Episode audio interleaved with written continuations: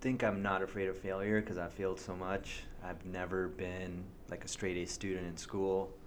Uh, you know, been reprimanded and gotten in trouble and all that kind of stuff. So, and I've seen my dad uh, go through periods of his life as well with, you know, things that were sometimes out of his control that you know were uh, were setbacks and everything. So I've learned from learned from all of that, and I just don't. I feel like you know what's the worst that could happen.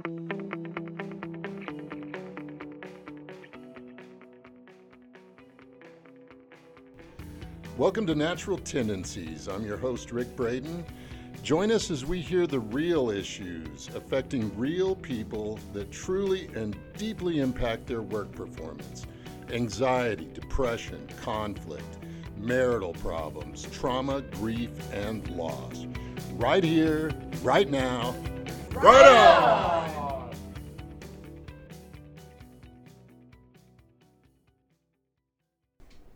All right, so I'm very excited about today because I'm with a, another good friend, and we have about eight years together.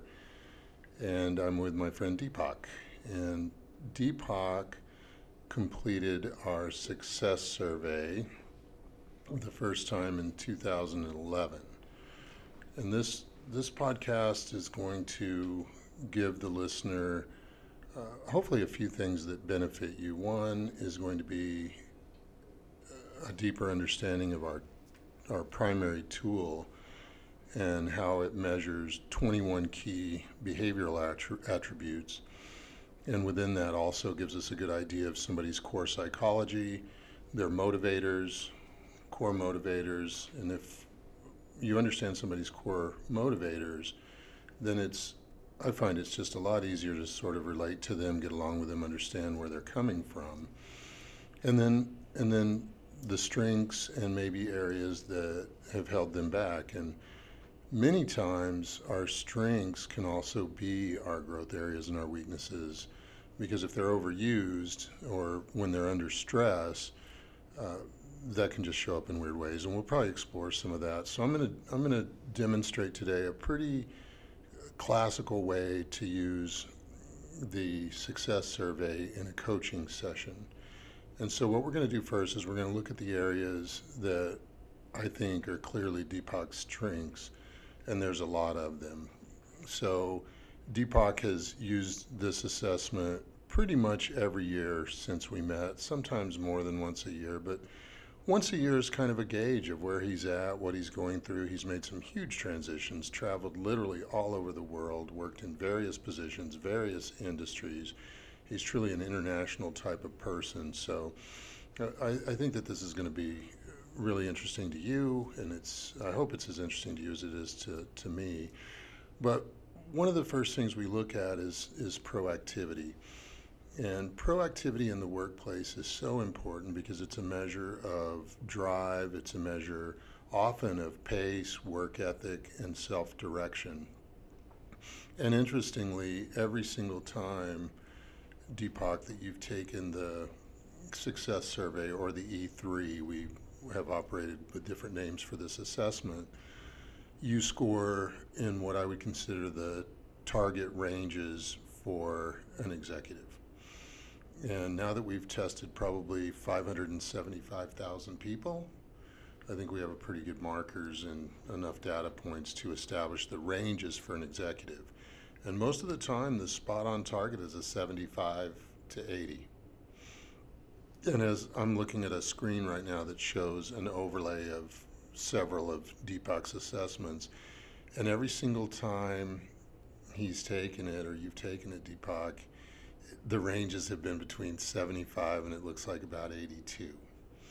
So when I see scores that high, I tend to think of people who are really self motivated, that have a very strong work ethic, and work and accomplishing goals is something that, that would be important to you. Does that resonate with you? And can you speak to that a little bit? Yeah, I always need something in my life that's that's driving me to do something, a goal, short term, long term. Uh, if I don't have something, then I go back in and and figure out, you know, what my next steps are. So would you say that that's a strength of yours is just being self-motivated and like you said, setting and achieving goals? Yeah. I would say it is Yeah. too. So we're going to stay talking about the strength side of things for several minutes. Then something that has always impressed me with you, Deepak, and you know, almost I, I just felt a little emotional here because you've been a bit of a role model to me. Uh, because I'm looking at your support score now. And support has to do with nurturing, it has to do with caring, and it has to do with really putting others' needs as high as, as we we place our own. So it's to me it's like the heart score. And you're in the 80 to 90th percentile every time you take this assessment and tell me what supporting others means to you and, and how you see that as a strength and, and, and i know you're a humble person but some of the ways you demonstrate that support are what and if you don't mention them i'm going to mention them are things that have just humbled me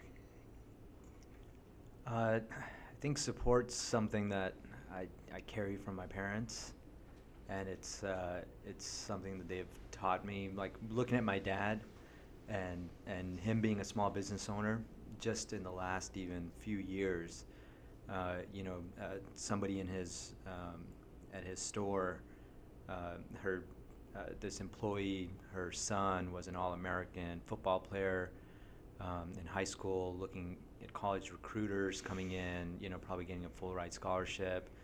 Uh, this past July, he was out with some friends, and and Fourth of July, and he blew like half of his hand off, whoa and uh, and you know it was a pretty big shock to everyone. And, and my dad you know immediately just kind of went uh, to the hospital made sure she was okay gave her uh, his van because all of a sudden her son needed a wheelchair to be able to get inside of a big vehicle and everything else. He gave her the van for like three months um, gave her as much time off as she needed gave her you know financial support this is at like a 7-Eleven convenience store where people are working minimum wage, but um, but he literally just you know said whatever you need, and he and he did that, and I've seen him do that over and over and over again, um, constantly. There's dozens and dozens of examples that I could cite. That's just the most recent.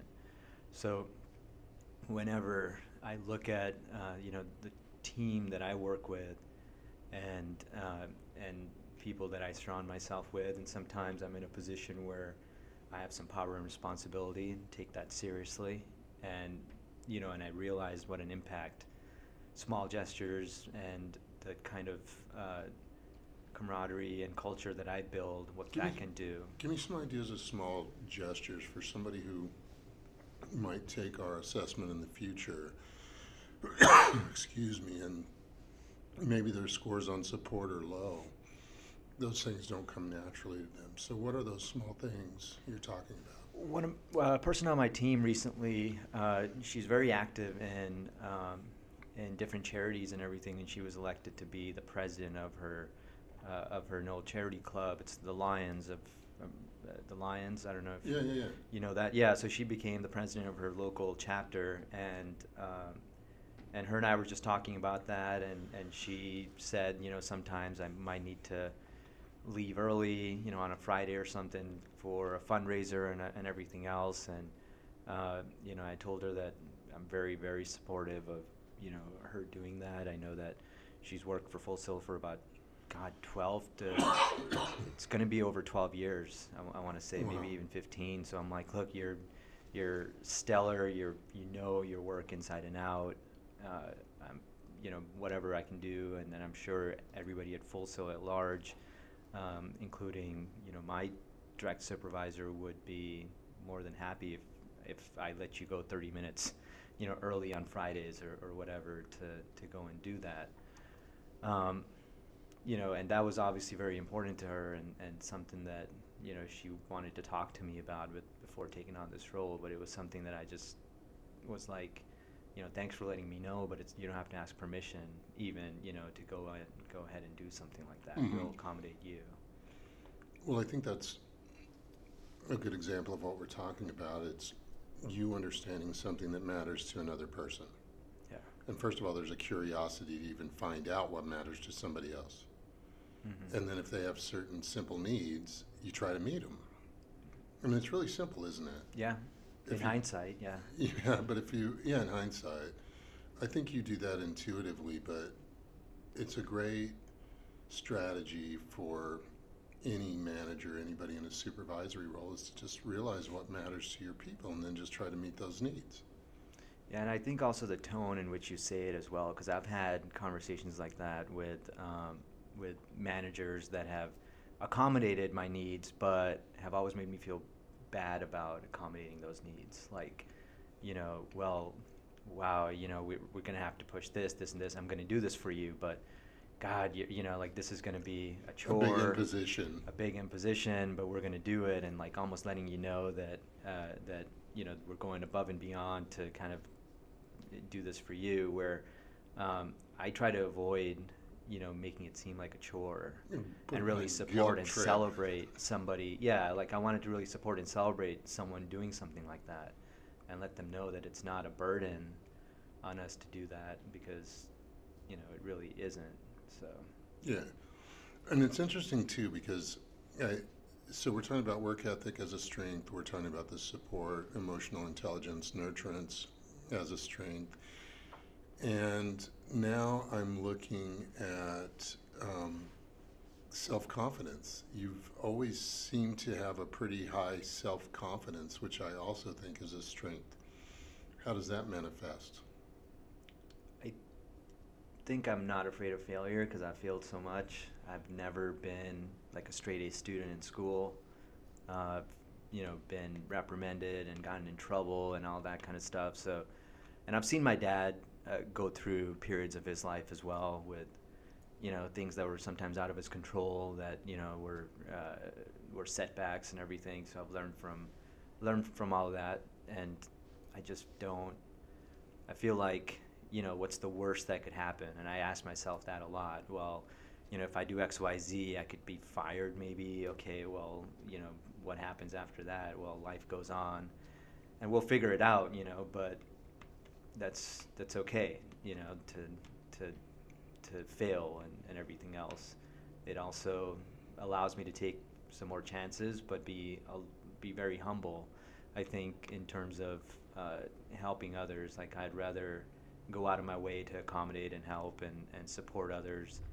And if that makes me, um, you know, run afoul or something at, at work or whatever, then so be it. But that's why I think I work really well within Full Sail because this is a company that has that culture of supporting others, of you know, Mhm. accommodating and hmm and and uh, I think it, it promotes that and it, rewards people for, for that. I think in another company or another culture, uh, my thinking or the way that I go about my work day to day might uh, might not have gone over so well, probably. Yeah, So- well, yeah, and I, and I agree. This is very much, Full Sail University is a culture that supports one another and their dreams, sort of the, if you're serious about your dream, I'll take your dream seriously. So hopefully that extends to the employment relationships beyond just the student relationship.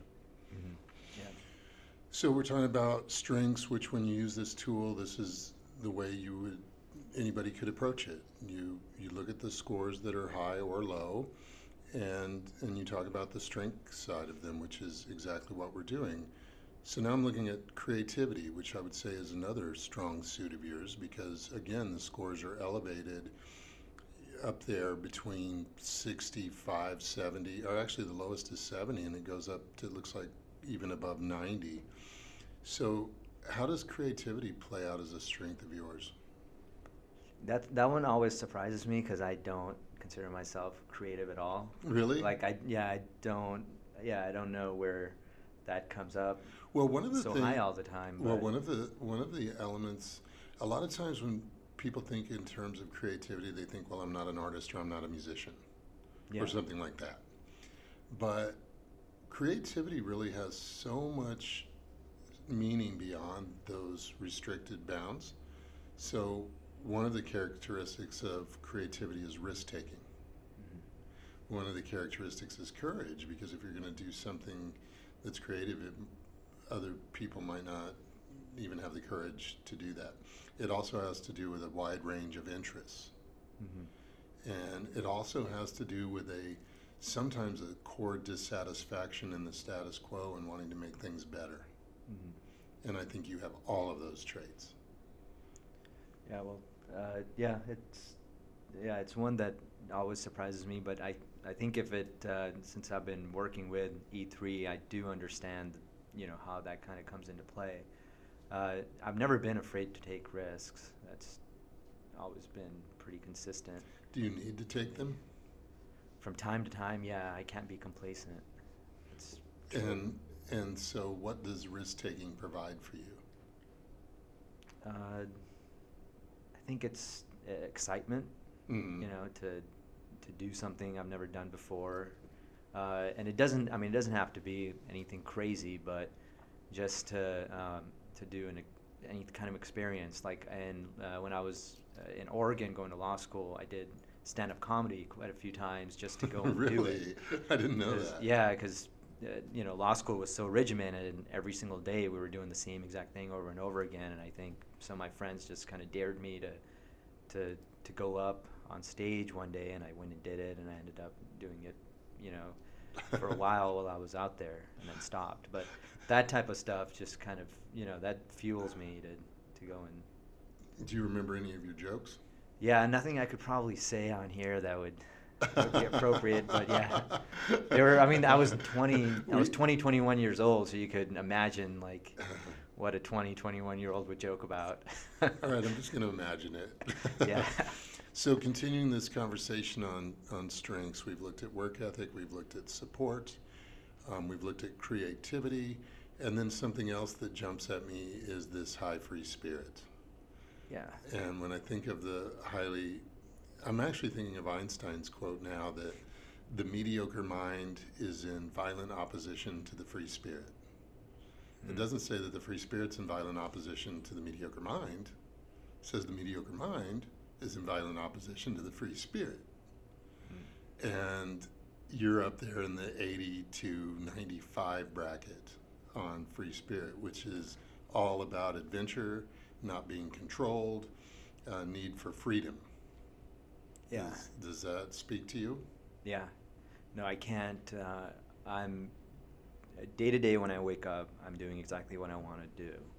So I would say, like, you know, if someone asks me, what would you do if you had $10 million tomorrow? I'm like, well, probably the same thing that I'm doing today. Um, it would be, even if I was going to go do something else, it'd be a gradual change. Uh, there's nothing in me that says, oh, if I got 10 million, I'd come in and resign tomorrow. That's that would actually, yeah, that would that wouldn't occur to me to, to go do that. I might go and explore some things, and maybe if some, something comes up, I'll do something different. But every day I, I wake up, I do what I want to do. I love where I'm at and, and what I'm doing, and and I have fun. And I think anyone that's ever worked with me uh, knows that uh, you know I come into work with a smile. I'm in a good mood, and and that's pretty much it. I it's very rare for me to be in a bad mood during work. Um, unless something major is happening in my personal life, but um, and I try to carry that and and and, I guess make sure that my staff and everyone else kind of feels the same way that it's a free uh, atmosphere in terms of being able to talk to one another, share your ideas, your thoughts, even if you're dissatisfied with something.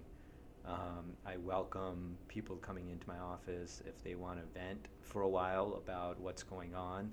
They're more than free to vent.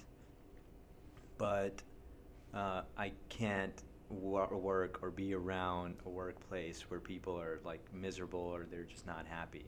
Yeah. Um, I, I want to explore the strength side of this of this pattern because the the strong work ethic, the strong caring, the elevated self confidence, high creativity, high free spirit, and you talked about not being afraid to fail.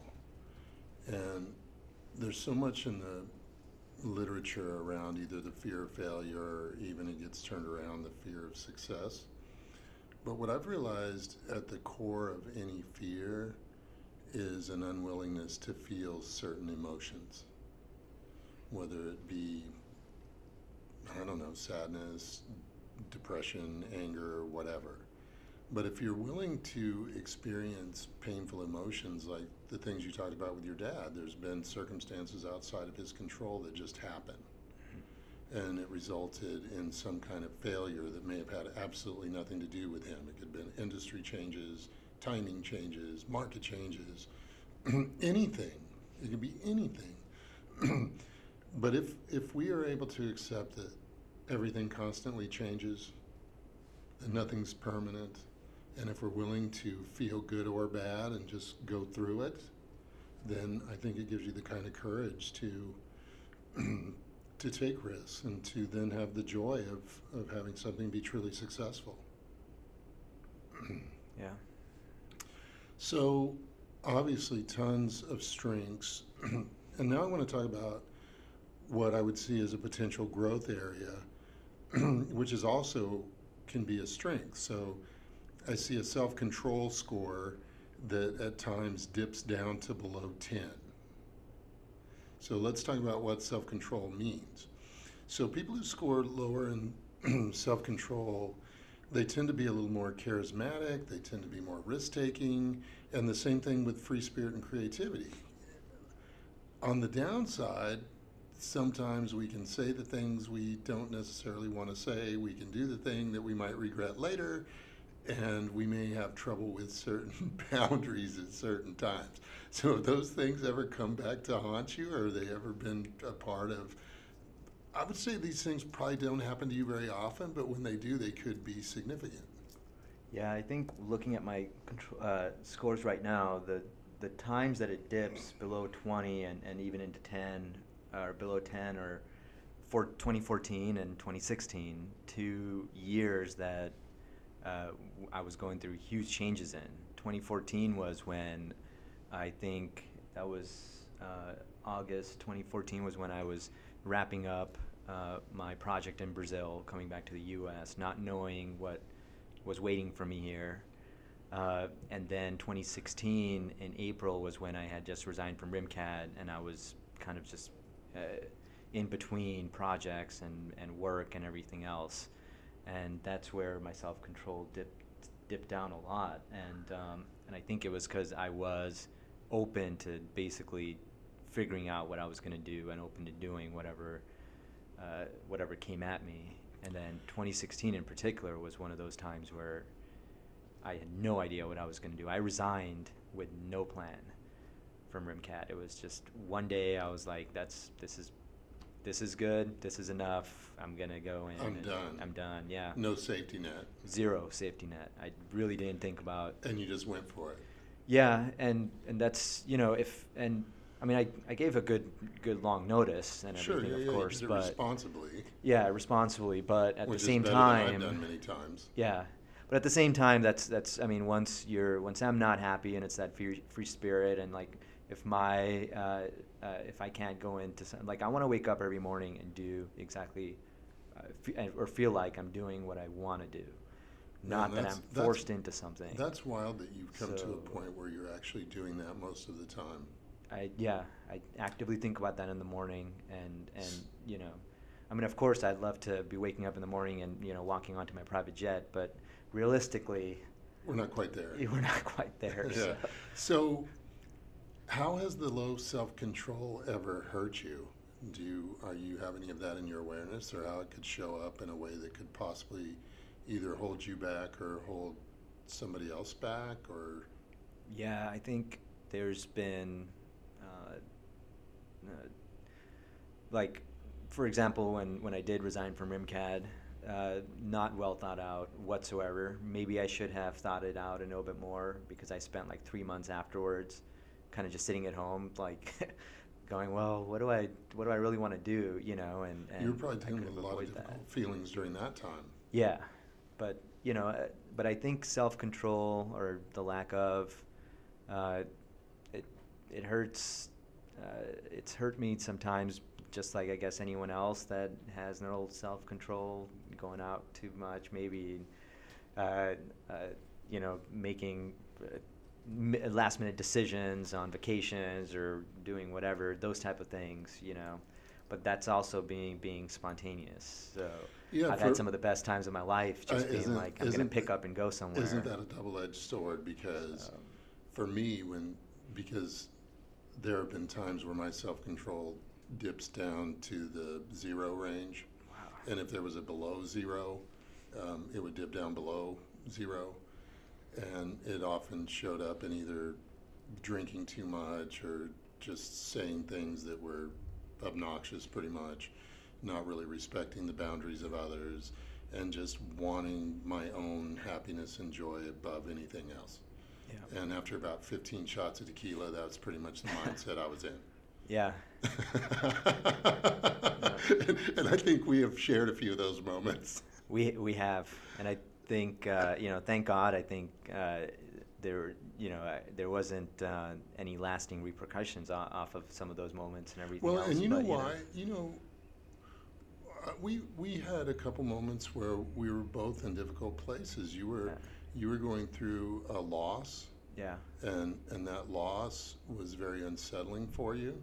I was coming off of some heavy duty personal lo- losses in my own life. The two of the people I'd founded the company with, my best friend had died, and I was drinking too much and and a bit unstable, and that created volatility. yeah my best friend uh, died too Yeah, ways, and, yeah. and and then we were volatile with each other and chemically induced, and I would say that that was a glaring example of how when the stresses and pressures of our lives triggered that low self-control, it could have potentially be damaging. And I would say that our support scores probably saved us. yes yeah That, that continuing the relationship, getting through it, letting bygones be bygones, picking right up where we left off, yeah and and then both of us made some pretty significant changes. You found some stability. You went through the grief you went through. I went through the grief I went through, and and there was just no way I was willing to hurt the relationships anymore.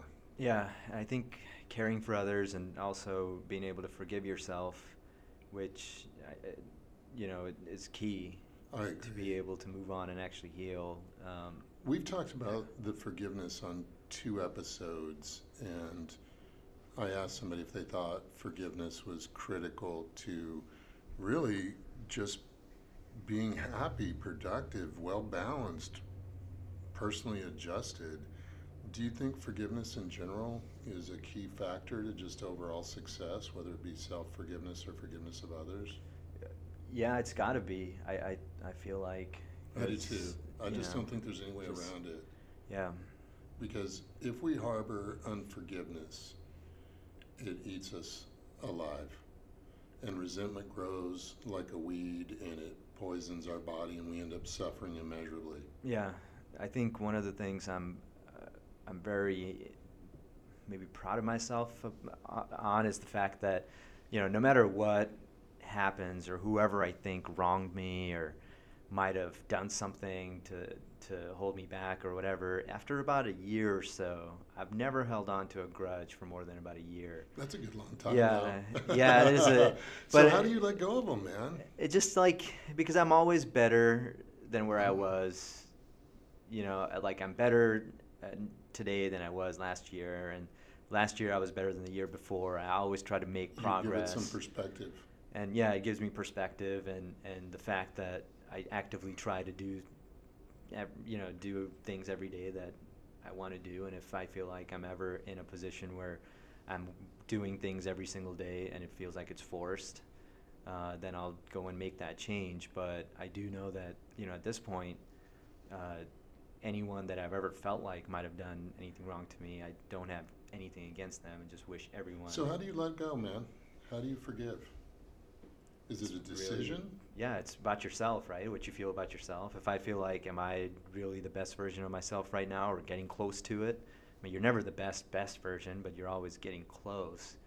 Then, uh, and if you're happy, then you have no real, you know, like I'm happy right now, and and I'm I feel like I'm a way better version of myself than I was even a few years ago or I whatever. see that too.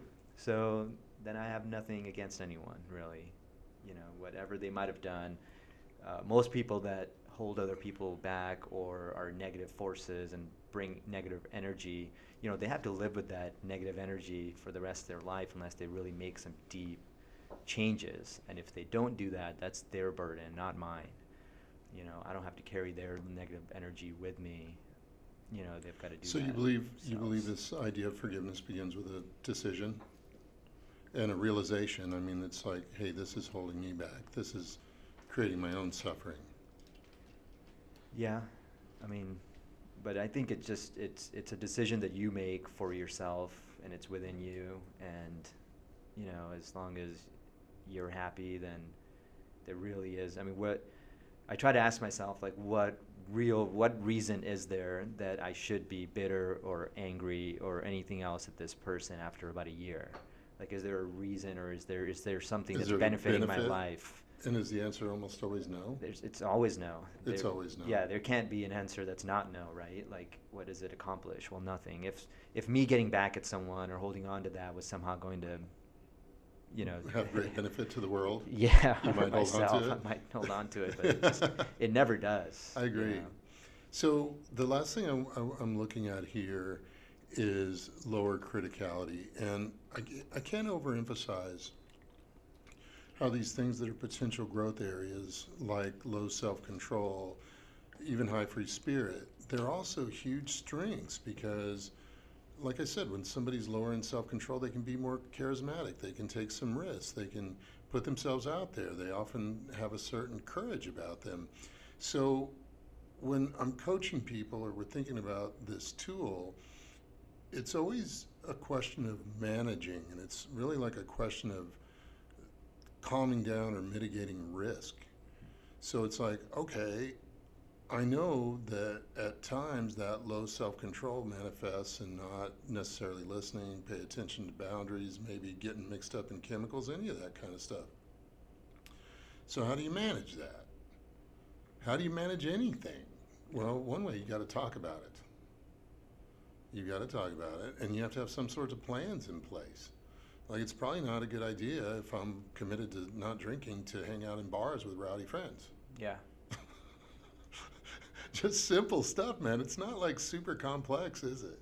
No, it's it, yeah. I mean, in hindsight, it's it's not. It's you know, once you make that decision and you make life changes, I think it's it's nice to look back and say, oh wow, you know, these were kind of very evident, or you know, but things that uh, um, are self-evident now might not have been in the past. So. Uh, You know, I, I love to do that. I like to look at myself like two years ago and say, God, what an idiot, because it makes me feel like, wow, how much have I progressed? That the stuff that I was doing two years ago, I'm just shaking my head at. You know, I don't get even- embarrassed by it. It doesn't even seem desirable anymore. I don't get embarrassed by it either. Yeah, it's just, and then and the on the flip side, actually, I, I'm kind of like, you know, feel good that I'm like, oh, you know what? I must have progressed uh, so much that I can look back at that and say that Yeah. that was so stupid. And yeah, I agree. And some of our listeners, there's things that they just can't shake. Like they either can't put the drink down, they can't stop saying the impulsive thing. The low self control, the high free spirit may result in frequently violating boundaries, not being taking care of your own body and mind. And when you just can't stop doing it, is when you really, it's so critical to come clean with that and Yeah. get some help, man, because otherwise we all need each other. Yeah, and I, and it's it's funny because you know like uh, when we look at our past, some people want to relive it or whatever, but you know, um, or the good memories and all that of our past. But the great thing about time is that you can never go back. Right, like whatever's happened has happened. You can never go back. So it's uh, that to me is pretty awesome because you're it, you can just let go of it if you want it And you can begin anew every day. you can bring yeah exactly. So if you really wanted to you just let it go you know? I, it doesn't doesn't matter. A lot of people don't feel like letting go is a decision, mm-hmm. but I tend to think it begins with a decision, and then you kind of work it out. yeah. You make the necessary changes to get two years down the road to where you are healthier and you can look back and say, there has been progress, positive changes have occurred. So as you look at this data, there's a very consistent pattern. And if you saw any growth areas in there, areas that might still be holding you back that you have to continually manage or continually sort of keep in check, I think those would be the things that Carl Jung referred to as like the shadow self, those sides of all of us that can be self destructive, that we may not want to admit to ourselves. But if you have the courage to admit them to yourselves, know that we all have this tendency to do great good to ourselves and others, and we also have these seeds or these characteristics that can do harm to ourselves and others. All human beings that I've ever met have that sort of two sides to the coin. But when you can admit those that shadow side and that it's a part of you, and that there are things that that could hold you back, there are things that can get you in trouble, and you have some sort of plan around managing those, that's a win to me. Yeah. That's just like a win. So as you look at this and you look at any potential growth areas or things you continually, or maybe not continually, because it's not a hypervigilance thing, but anything that you just want to keep track of and you want to sort of keep in check, what kind of things might appear in that in the data in front of you? Well, I I've been doing this without uh, being even conscious of it, but um, actually I have been conscious of it, but it hasn't been in the in the from the lens of the E3, and it's that low emotional support, which you know for years I was fairly proud of the fact that I that I didn't need that emotional support and, and all of that. I was, you know, I've got high productivity, aggression, networking, uh, and all that kind of stuff that allows me to, you know, uh, drive myself to go and do whatever I want to Yeah, do. and I didn't even mention networking as one of your strengths, but just the ability to connect with other people, Yeah. really comfortable in social situations, another Yeah. big strength. but then with that low emotional support, I've, I've come to notice that you know sometimes I'm a know bit uncomfortable reaching out to mentors to for people to support me and Yep. and and so on and, and so forth and it's it and I think in a lot of ways that's like kind of held me back for a while because um, you know I'm not I can do somebody it that myself. I don't need help or whatever. yeah and you know to realize that okay well there's a lot of really amazing and, and great people that I've surrounded myself with and maybe I need to reach out and know a bit more and get guidance from them That's an awesome point. you know Yeah, so emotional support, Deepak's commenting on his scores being consistently low. Low emotional support is indicative of exactly that. Somebody who doesn't need much emotional support from others, who is pretty strongly independent, pretty self directed. The downside to that is, is twofold. One, you may not reach out like Deepak's describing and miss opportunities to really grow by finding mentors or other people. The other potential downside is that you may, because you don't have much of a need for emotional support, you might underestimate how much other people actually need. So keeping that in the forefront of your awareness, maybe not the forefront, but definitely being conscious of it and making those reach outs, that's huge, man. Yeah, and I've been trying to do that fairly actively and and all that. So it's it's an it's an ongoing process because I'm like my natural instinct is to be averse and not uh, reach out for those type of mentors and all that. Yeah, I would try to avoid. Yeah. Our whole like that. lives in our head Yeah. vacillate between uh, craving for what I want and aversion for what I don't want. Yes. And if we can start embracing the whole, it's Yeah. way better. and because and and also you know most of my life if i if i truly look up to somebody and i truly uh, like uh, uh, you know and they inspire me uh, i'll take things from them and i will model my behavior and what i do based off of them without them even doing uh, active mentorship with me It'd be interesting. Do Luis you acknowledge Garcia. those people?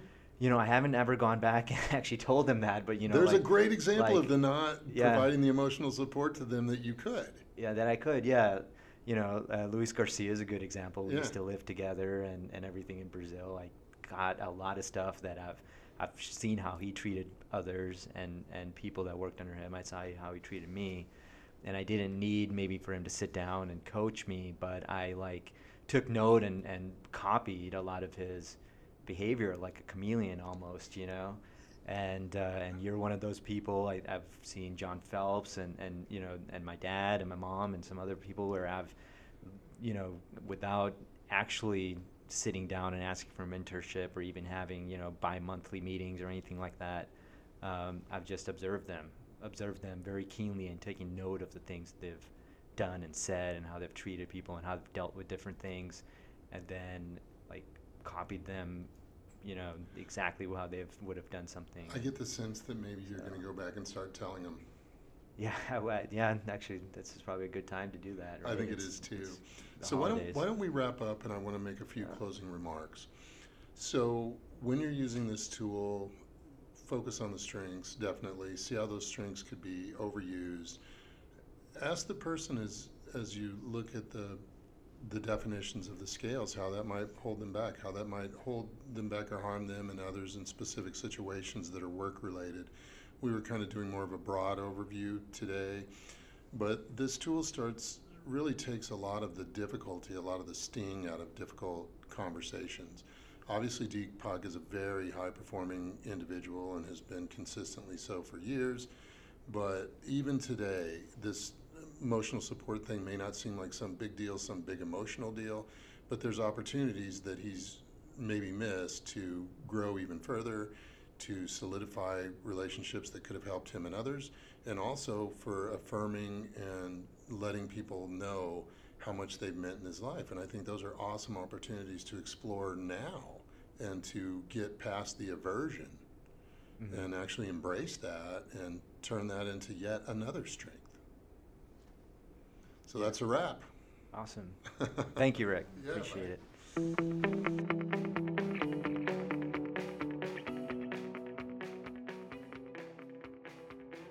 At Behavioral Essentials, we intend to help a lot of people. And today we hope we helped you. So join us for our next session. Subscribe to our podcast on iTunes or Stitcher or wherever you listen to your favorite podcasts and visit our website at behavioralessentials.com. Thanks for listening.